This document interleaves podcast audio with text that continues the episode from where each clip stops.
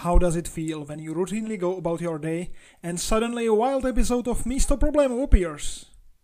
Today it's a packed one, as our guest, Julián Hernández-Serrano, is a man of many talents, backgrounds, and stories. The central topic is the use of narratives in problem solving, but we will also get tips for surviving a hurricane and staying grounded in the midst of a chaotic discourse. By the way, if you are an astute listener, you might have noticed that the names of the guests from this episode and the previous one are not disjoint. Indeed, this is not a coincidence. In fact, even the location is the same. The time differs though, so you can fully savor the whole local sound palette. Buckle up. Solve problems via form that is so vast. Podcast. Let us hope that this episode won't be the last. Steadfast. Hello, Julián. Thank you for joining me at Místo problému. Sure, I'm, uh, I'm glad to be here. Can you tell us briefly who you are? Okay, my name is Julian Hernandez Serrano. Uh, currently, I'm a professor of technology at the University of Puerto Rico in the southeast, in a small campus that is named Humacao. I teach primarily on the graduate students uh, from all sorts of faculty business, sciences, communication, and so forth. I've been doing that for the last 30 years, in fact, 30 years. So, what led you to this path? First, I was, uh, I studied computer science in my bachelor's degree, and I, I worked as a computer scientist for eight years. And I had this, uh, I don't know, inkling about becoming a professor someday and maybe try out to see if I like it. And uh, I got a master's in the process.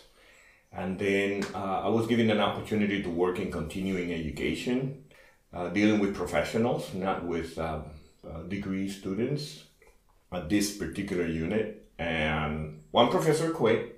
And then all of a sudden they said that if I got the uh, PhD, they were willing to give me an opportunity to become regular faculty. So I did. And then all of a sudden, you know, my life just took a different turn. And instead of a computer scientist, I became basically a com- uh, professor of technology. And that's how I ended up there. And you have quite different backgrounds, right? You're coming from a farming family, then you were in the military, then the university. Can you compare these and say a little how did they influence you? Sure. I, uh, I grew up in a small farm. My parents were farmers. When I was a child, uh, there were probably five or six neighbors who were also farmers. So I grew up in a very small community. And uh, my first experience with urban life basically was when I went to high school uh, in the downtown area of the town where I grew up, a small town up up in the hills in Puerto Rico, in the center part of the island. So when I went to college, literally that was my first experience of living away from home. And from there, I uh, decided to study something not related to farming because that's what my parents sort of like encouraged me to do. But you know, you always carry with you your values and the way of life of being raised in a farm. So there were more animals in the farm than people and in the entire neighborhood, and that's how I grew up. So it was a little difficult to adjust to urban life. And even being in the university the first year was a little challenging. But I really was driven to study something having to do with technology. And that led me to a university out on the west side of the island. And then I did my military service in between, stayed for four years, and I was sent to various places, uh, very complex social environments, and the military is a very complex organization. So almost from zero, I had to learn to be uh, live in a very complex society, I guess. And after that, then I went back to college, and then I finished my degree. And finally, I, I guess I was I felt that I lived in the 20th century pretty much because of that. Prior to that, my parents sort of lived sort of like in the 19th century, more or less, with their beliefs and their ways of doing things. So it was a bit of a change. And all of that adds up. In the military, I learned to deal with very complex organizations and with a lot of people. I had the uh, opportunity of living in the US, and then I, I was able to see a lot of technology that I hadn't seen before and a lot of solutions through technology. And that's what led me then to be pretty firm about my goals of studying something having to do with technology. And I guess computer science was a hot topic. And uh, I sort of thought I maybe I'd go with math. I thought it was too abstract. Nothing wrong with that. It's just that that isn't my personality. I'm looking for solutions always. And uh, at that time, uh, early 80s, math was basically the faculty that where you learn about computer science. But then they separated at around that time. Computer science became a discipline, and when I decided to study math, I found out that I could study computer science instead, and that's where I, I headed. So it's been it's been a while where I from a small village town to living in large cities and dealing with very complex organizations. Can you capitalize on all of these experiences today? Completely. Uh, of the farming life, it's the most important thing is we were driven a lot by values and we had other priorities. So hard work, you know, being ethical, moral, that gave me a very strong foundation. My parents were very religious, although I am not religious. I do have a very strong foundation in Christianity, and that uh, no matter what you believe in, uh, it shapes you and the way that you look at things. So, in all my studies, uh, it does have an influence in what I do or the way I think. And uh, things like the scientific method, I learned about that later in the university, and it is impossible for me to think of it without adding some kind of value context to it. And usually that goes back to the way I was raised. With regards to the military, survival skills, dealing with a lot of people and very complex organizations, leading people, being led, uh, coming to agreements and working for common goals, that definitely is, is uh, something that I appreciated, although I did not appreciate everything else or most of everything else. I did appreciate the fact that it gives you a lot of, of skills for surviving, even in not in times of war, but actually in just any complex society. And certainly, college has been everything to me. You know, that was giving me my profession, my way of life, my way of earning a living. And although I sort of missed the old agricultural ways, I am glad that I did study what I what I did. It's something that I would have never gotten if I stayed here or became and became a farmer. So in that sense, my parents were very correct in telling me not to be a farmer and sort of like explore what the 20th century was about. And speaking of survival skills, an important part of living here in Puerto Rico is being prepared for the hurricanes, right? Can you say a little how does that shape your thinking? Yeah, definitely. Puerto Rico is very generous. Nature is extremely generous, particularly for agriculture. Uh, but nature gives and nature takes. And when it does, in a violent way, it can be horrific. So you, when you are young, by your parents, and I do to my children, you become extremely aware that the most destructive force that nature can uh, unleash on you is a hurricane so we are always prepared. You gotta be prepared. You gotta have a survival plan for three months, six months, because you lose everything. Uh, so I I remember speaking with this German engineer who said that the northern hemisphere, the people living in the northern hemisphere, learned to survive better because they had to deal with the winter, and they had to prepare. And then I was thinking, well, Puerto Rico doesn't have a winter, so how do we prepare? Well, we we deal with these you know horrific phenomena that can totally destroy everything. And I then realized that that's what makes us you know more aware about our surroundings and about how sometimes uh, tricky nature can be.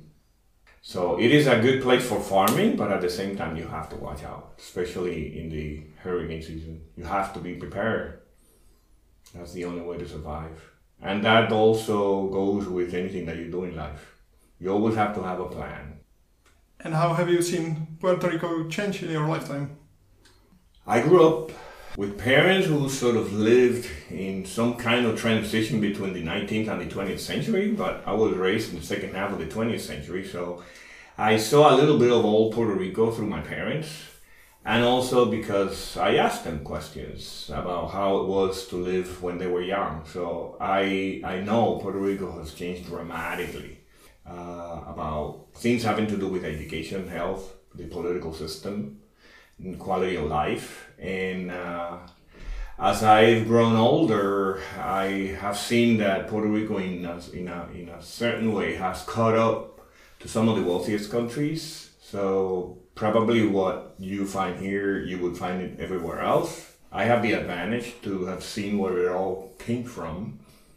So uh, I've seen a lot of change, a lot of change in improvement of education, in improvement of health, a more stable, robust political system, more awareness about social issues and how they affect the, the entire society, a more intellectual society, and I think that's uh, that's all being very very positive. So I remember uh, this British professor who worked in Puerto Rico briefly. He was doing quality control assurance in pharmaceutical companies and he said that he came here in the early 60s and possibly 95% of the managers were foreign born because there weren't enough managers in Puerto Rico. Then he came back in the mid 80s again, and when he came back, he was shocked that it was the other way around. 95% of the managers in these pharmaceuticals were Puerto Rican, and about only about 5% were foreign born. So that gives you an idea about how much in possibly one generation, Puerto Rico dramatically became from basically an agrarian society to a professional society. I saw part of that, and through the stories with that I listened to my parents, I I can tell you I can go even back further, and realize how how Puerto Rico was many years ago. So, what are some of the biggest problems the country has to go through now? I think, like any other sort of modern society, not different than what the northern hemisphere has to go through. Uh, you know, climate change, uh, a bit of a more unpredictable nature. You know, securing uh, uh, uh, food supplies. Puerto Rico is not agrarian anymore, so now it has to import. It has to import most of the food, which is not the way it was when I was young. So that's a problem. Um, you know, following academic standards. So once you achieve a very high or acceptable academic standard, then uh, I don't know, society sometimes tend to slack a bit. Uh, political systems that made a lot of progress, but then uh, you also get a lot of uh, politicians who are not really committed to the benefit of society. So I think it's it's we just have the same problems just as everybody else. Extreme poverty or being in a, an agrarian society in an industrialized world is may not be an issue as it was for my parents. But still we're dealing with some of these modern issues that any other modern society has to deal with.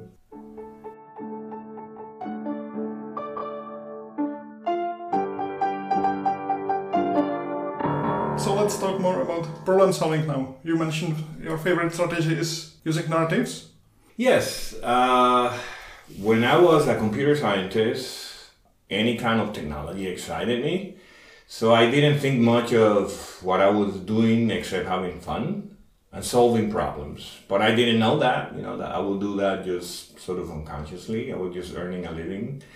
So when I went to do graduate studies, uh, my advisor, uh, Dr. David Jonassen, uh, he already passed. He was extremely prolific in the field of uh, educational technology, the application of technology into education. So when I met him, he was in his 50s and I was in my 30s, so I was already somewhat mature and uh, he was already uh, a prolific author. So he basically, I remember telling us that he'd gone through the whole theoretical framework that built around modern educational systems, and he realized that the most important thing that you can give to a student is to be able to solve a problem. So what he would say is like maybe he kind of like hinted at don't waste time like I did trying to find theoretical foundation too much.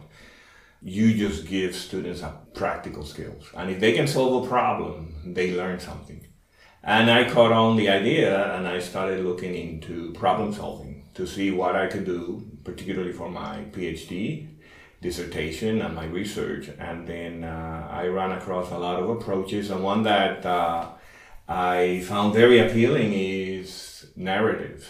Uh, I read a lot, a lot of literature, not scientific literature, just literature, novels. And I liked stories a lot. And uh, it, it was naturally something that I was attracted to. So I figured I'd do something about it, and I found very little literature, a lot of speculation, and a couple of authors that were very good, like uh, Dr. Roger Schank.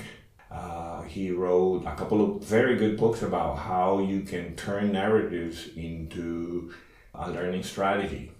And uh, I had to do something that with technology because that was what the degree required. So I decided to play around with the idea of capturing expertise through short stories that experts uh, build through years of experience. So when you are young and you get a degree, most of the time your knowledge revolves around textbooks. Well, in my time, now probably revolves more around the internet. But at that time, uh, if you wanted to solve a problem, uh, the only practice that you would get is at the end of a chapter, you would look for a problem and solve it. And that type of problem solving is not really real, it's just a little practice. So when you go to the a real job, like in a lab, about chemistry lab, for example, and you are given a real complex problem, then uh, you're lost because you don't have experience. So what you find the difference between these young people and these highly experienced lab technicians is that after 15, 20 years, they become experts because they've tried everything. And it is not just a simple end of chapter problem. It is a real life problem. And what you find is that if you ask them to articulate their way of problem solving, usually they do it through stories and my idea was if you can capture those stories and give it to young people early on in their professional career as they enter first year, second year at work, uh, maybe you can speed up the process of obtaining uh, the expertise. And so I did a couple of experiments and did some also some qualitative uh, studies to demonstrate that that's a real alternative in building expertise and and that's how I got involved into the whole subject. And I still believe firmly that if you're a professor like me for the last thirty years, uh, the most important learning outcome that you can offer a student is to be able to solve problems, real life problems, not end of chapter problems.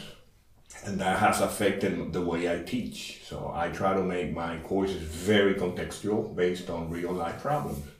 So I haven't built, instead of teaching them the technicalities of building a website, I just ask them to build a website and let them figure out all these technicalities as they as they build it uh, by talking to the people who need them, and that's a real life problem. And that's how I teach, and that's how problem solving came to my life, and it's driven me completely through the last thirty years as a professor. So, what's your favorite example when uh, a story helped you reframe some difficult problem? Okay, uh, and nobody ever like interviewed me about how stories have helped me professionally. Curiously enough, I've, I've been the one who asks experts to frame problems and in within narrative. So I interviewed a lot of people, you know, uh, from CEOs to VPs of research and development to just young people who've have maybe one or two years experience working in labs. But if we think about any problem that we have, not only professionally but in life, usually we think of experiences that we've had that were similar to those problems that we're facing, and then we try to solve them based on those experiences. So um, it helps you with life too. Uh, in computer science, of course, when you are dealing with a design problem, and It could be based on science, some scientific problem. I work both scientific and the financial and business aspects of computer science. You may think that they're not compatible, but sometimes the same algorithm that you use for a scientific problem, uh, you can apply to a business problem. And uh, the way do you usually remember is okay, when I was doing this, dealing with this display, uh, real time display system, which is a scientific problem, I could use that algorithm to deal with this invoicing problem. And you may think that that's abstract knowledge, but it's not. It's actually couched in a story. You are, you are actually dealing with a story of your life when you were trying to solve a problem. The fact that you can bring that story from the scientific context into a business context, that's what narratives do. And that's the way that I believe in, in many ways we store problem solving knowledge in our hands. So I, I would just go to highly experienced individuals like a CEO of a supermarket chain in the US, and this guy started as an accountant. So he was one of the lowest level employees in the organization. 25 years later, he was leading it. And the amount of stories that he built through his life was incredible because he became an expert enough to lead the organization everything that you asked him or any problem that you presented to him, he would always tell you, I remember when I did that 20 years ago, and this is the way that I would do it. And that's how problem solving works. It's, you know, different from other ways of thinking of problem solving. And that's the way it's helped me as a programmer when I try a different type of learning environment in some website that I build for my students then I know what works and what doesn't because of past experiences. That usually I can associate at a particular event where something didn't work or worked. And then I can tell another professor, I'm already a senior professor, so I can tell a junior professor, you know, that, that's not going to work. Because of, I remember at that time when I did this. And then I can tell that person an explanation why it will, it will fail and that's how it works. You just don't think about it, but we are surrounded with that kind of thinking and that kind of problem solving. And what's personally your favorite story? Uh, okay, I, I had many. Uh, I built a lot of code through my life. Probably the negative stories are more impactful. We, well, I guess one that is, I thought it was funny because it didn't happen to me, but I had a colleague, another computer programmer who we were working on a project for the U.S. Navy, and uh, it was uh, to support the display system, without getting too complicated here, radar display systems, so that operations could be uh, managed uh, properly. So you're talking about submarines, ships, personal carrier vehicles, trucks, things like that. So you had a lot of things going on, airplanes, helicopters when you did this, this this training exercises uh, cost a lot of million dollars to do, and sometimes they would last for one day. And he uh, made a change in some routine code, and it failed. And the communication system stopped. The computer crashed, and the whole maneuvers had to be stopped, and it was very humiliating. Because then when they found out what was the cause, it was that particular guy made some changes to some code. So my lesson was be careful. You know, whatever you do, no matter how small the change is, and then the guy would tell me, the programmer would tell me that it was a small change, and then he was so humiliated. He thought he was gonna get fired, and uh, so they stopped the, all the maneuvers. A lot of money wasted, and they had to start all over again. So I learned, you know, you have to be careful. Uh, it never happened to me. I, I did make some mistakes, but they were always tested prior to. So you depend on testers a lot to make sure that nothing like that happens to you. But whatever you do, be careful. But I did have one of the worst experiences, and that's a, a story that I keep with me. Is when I worked with a chemical manufacturing company so they they manufactured uh, pesticides and um, fertilizers for agricultural applications, and uh, they had about close to 2,000 customers. And I changed the line of code dealing with uh, specific exceptions to how these very large number of customers did transactions with the company, and I made a mistake. And exactly 90 customers received the wrong invoice. So some of them who didn't owe us money showed up in the statement that they owe us money, and some who owed us money showed that, it, that they didn't, and it was a big problem. So I had to fix it, and uh, again, I, at that time I didn't have a tester, and then you realize how important it is to have an independent tester of your code and to be extremely careful, particularly when you're dealing with uh, code that you will release to customers, paying customers. So I was humiliated, but you know, because there was a staff meeting and I had to provide an explanation. And so the way we resolved it is that I had to personally reassure the 90 customers that I was producing the correct uh, statements. The other 1,710 customers, they were fine. So for that exact number, I, I, I learned, you know, you have to be very careful. You know, this is not just a game or something that you play with or that you entertain with. You can really get in trouble. So luckily, I, I was forgiven this time. I can tell you a lot of stories like that, but that one definitely will stay with me all my life. And when I talk to young programmers, I tell them, I tell them this story. You know, you every line of code counts, and it can get you in trouble. And how do you go about creating a good, useful narrative? Is it just about being attentive, curious, and connecting things around you, or is there more to it? Well, no, it's a, it's a process that you can systematize. So I came up with that design.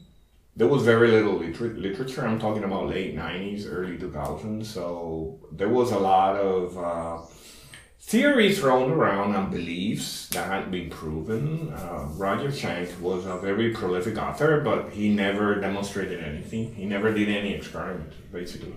So there was very little to go to, and I just came up with a scheme. You know, you identify a number of experts in, in a particular context. You have to focus on something very, very specific. So I focused on uh, uh, food product development problems. And these problems are yeah, a very complex combination of managerial, strategy, financial problem related to science because it has to do with biochemistry.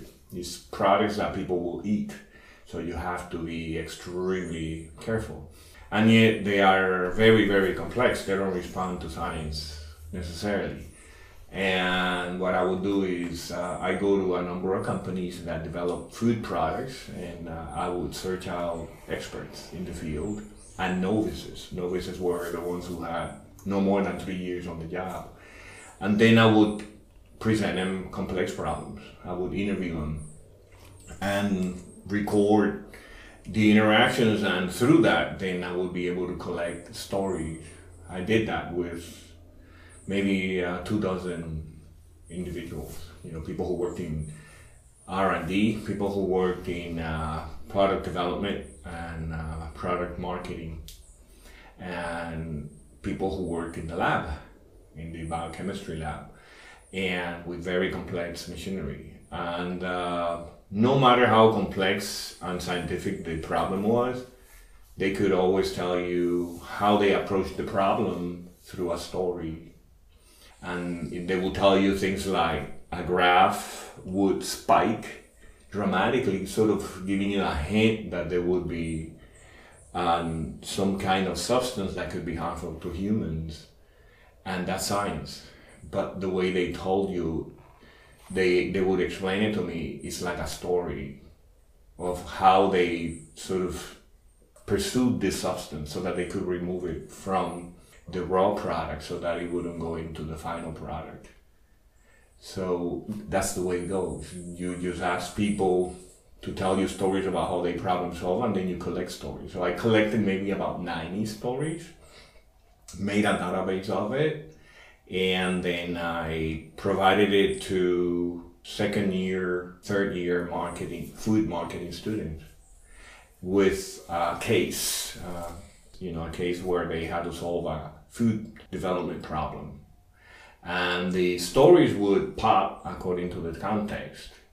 And we found out that it was an experiment. We found out that the ones who were exposed to the stories as they solved the case actually provided more accurate answers than the ones who were not exposed to the stories. And probably that was the first time that anybody did any specific experiment on this theory. So in that sense, uh, I had to basically build the whole foundation of the experiment. Later on, some people did contact me to do similar things within other contexts. I had a, a professor from India uh, me for help on how to do it for educators, uh, people who dealt with children. So that's different. That's not science because that's human beings. So I helped them design an experiment.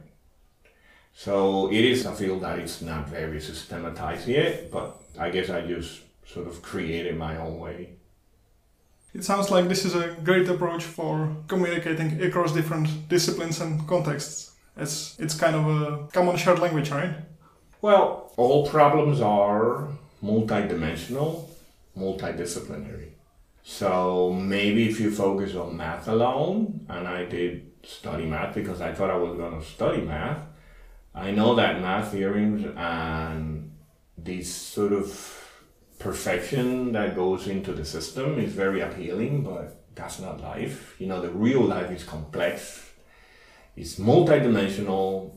You know, uh, doing analysis on a rock is one thing, asking an opinion to a human being is another. And most of the problems that we face nowadays have to do with human beings.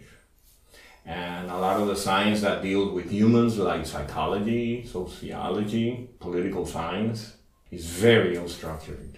So uh, you're dealing with a context that uh, there is a lot of shifting uh, theories and uh, different approaches to solving problems. Some of them that may work today and may not work tomorrow. They are context driven the solution can be applicable to a specific context, but, but it may not be in another, but it could be. So that's the whole nature of ill structured problem solving. So I went to the other extreme of math and theorems and proofs. I went into an area that is just as important, but that cannot provide to you a formula, a recipe. Uh, that's where experience comes in and that's where having a lot of professional experience that makes you an expert makes you valuable. And that's the problem that novices have, that they don't have that. And it takes time. But that's life. If you have any results from your studies or more stories, we can maybe put them in the episode description. Okay, well, I moved on to other things. That was early in my career. I do have a couple of articles that were published back in early 2000s and uh, it has some really what I consider are some of the best references in ill-structured and well-structured problem solving. Uh, one of them is uh, a qualitative study, and another one is a quantitative study. So it gives you two perspectives, and it has references. That's all I can tell people who ask me about how to pick up speed quickly. Because I had to dig into a lot of obscure literature trying to find out and learn more about the subject so I think those references will get you started, and then from there on, the last fifteen years or so, I'm uh, I I moved on to other topics, and I sort of like haven't done much of it anymore. But that I could I could just give you the references.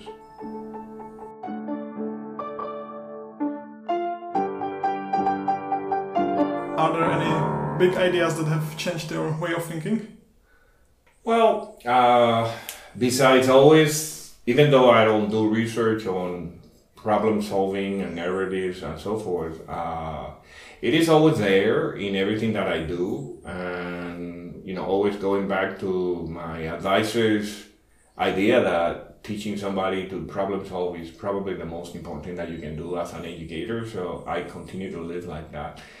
What has I have added to all of this is well, it has to do with the environment that we live in. You know, uh, the the internet when I got my my PhD was barely starting. You know, late nineties, it was barely being commercialized, so it wasn't exactly as it is now.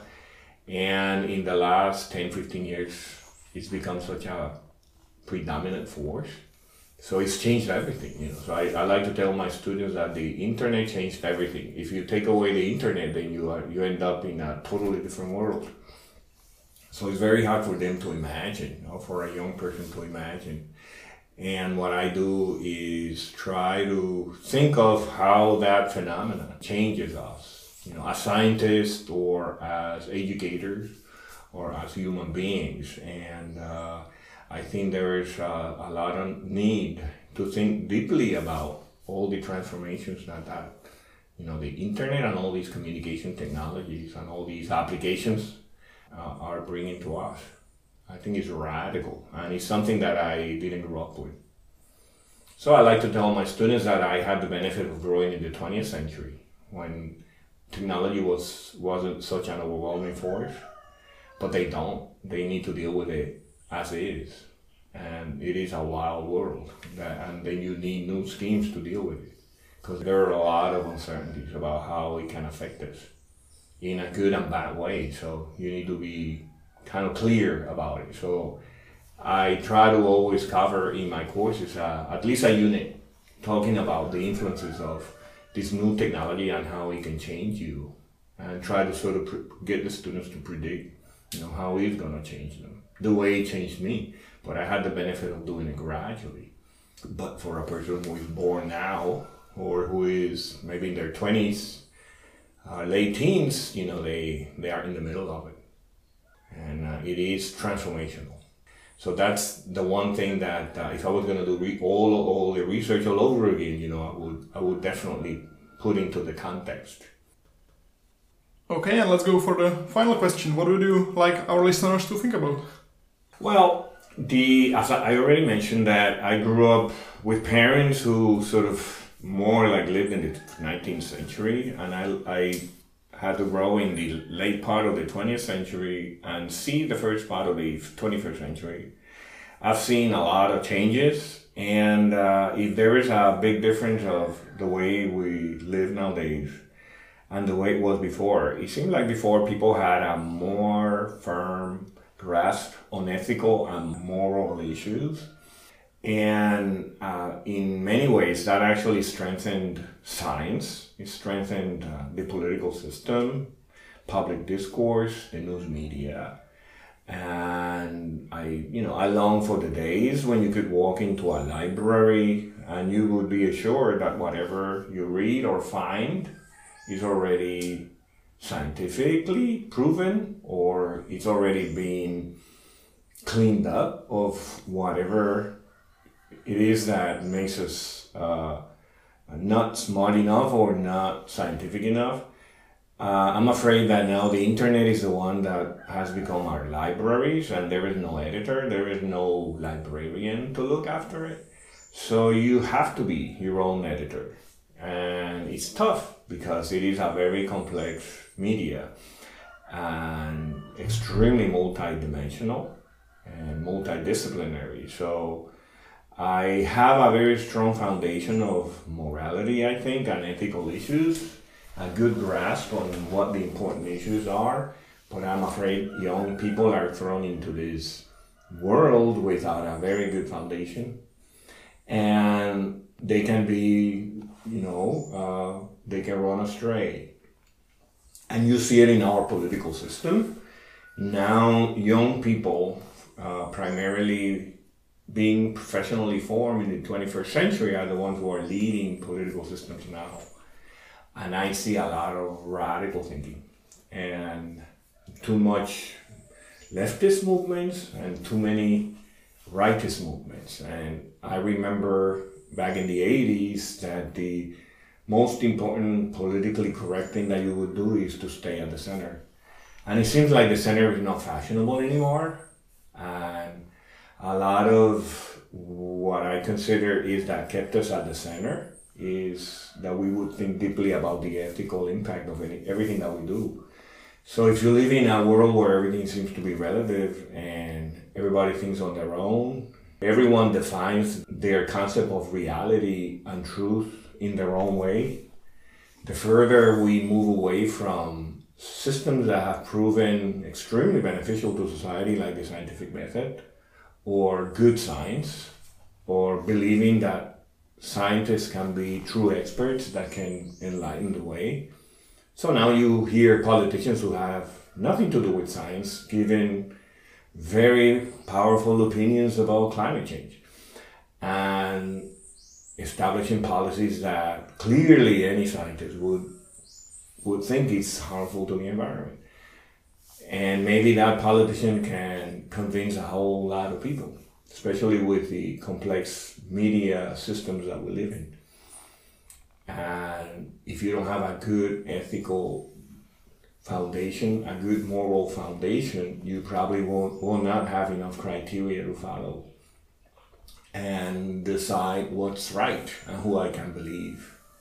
So I going back to my advisor, he would always say that there are two at the minimum two opinions to a problem on how to solve it. And that the most likely the most correct solution is at the center.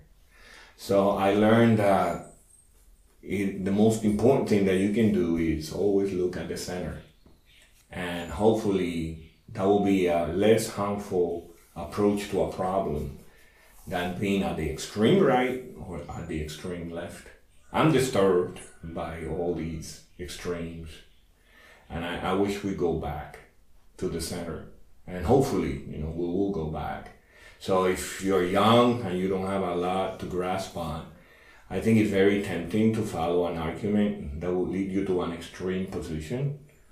And but you do make an effort to look at the center and see what your people are saying about what we should do. That is not at the extreme.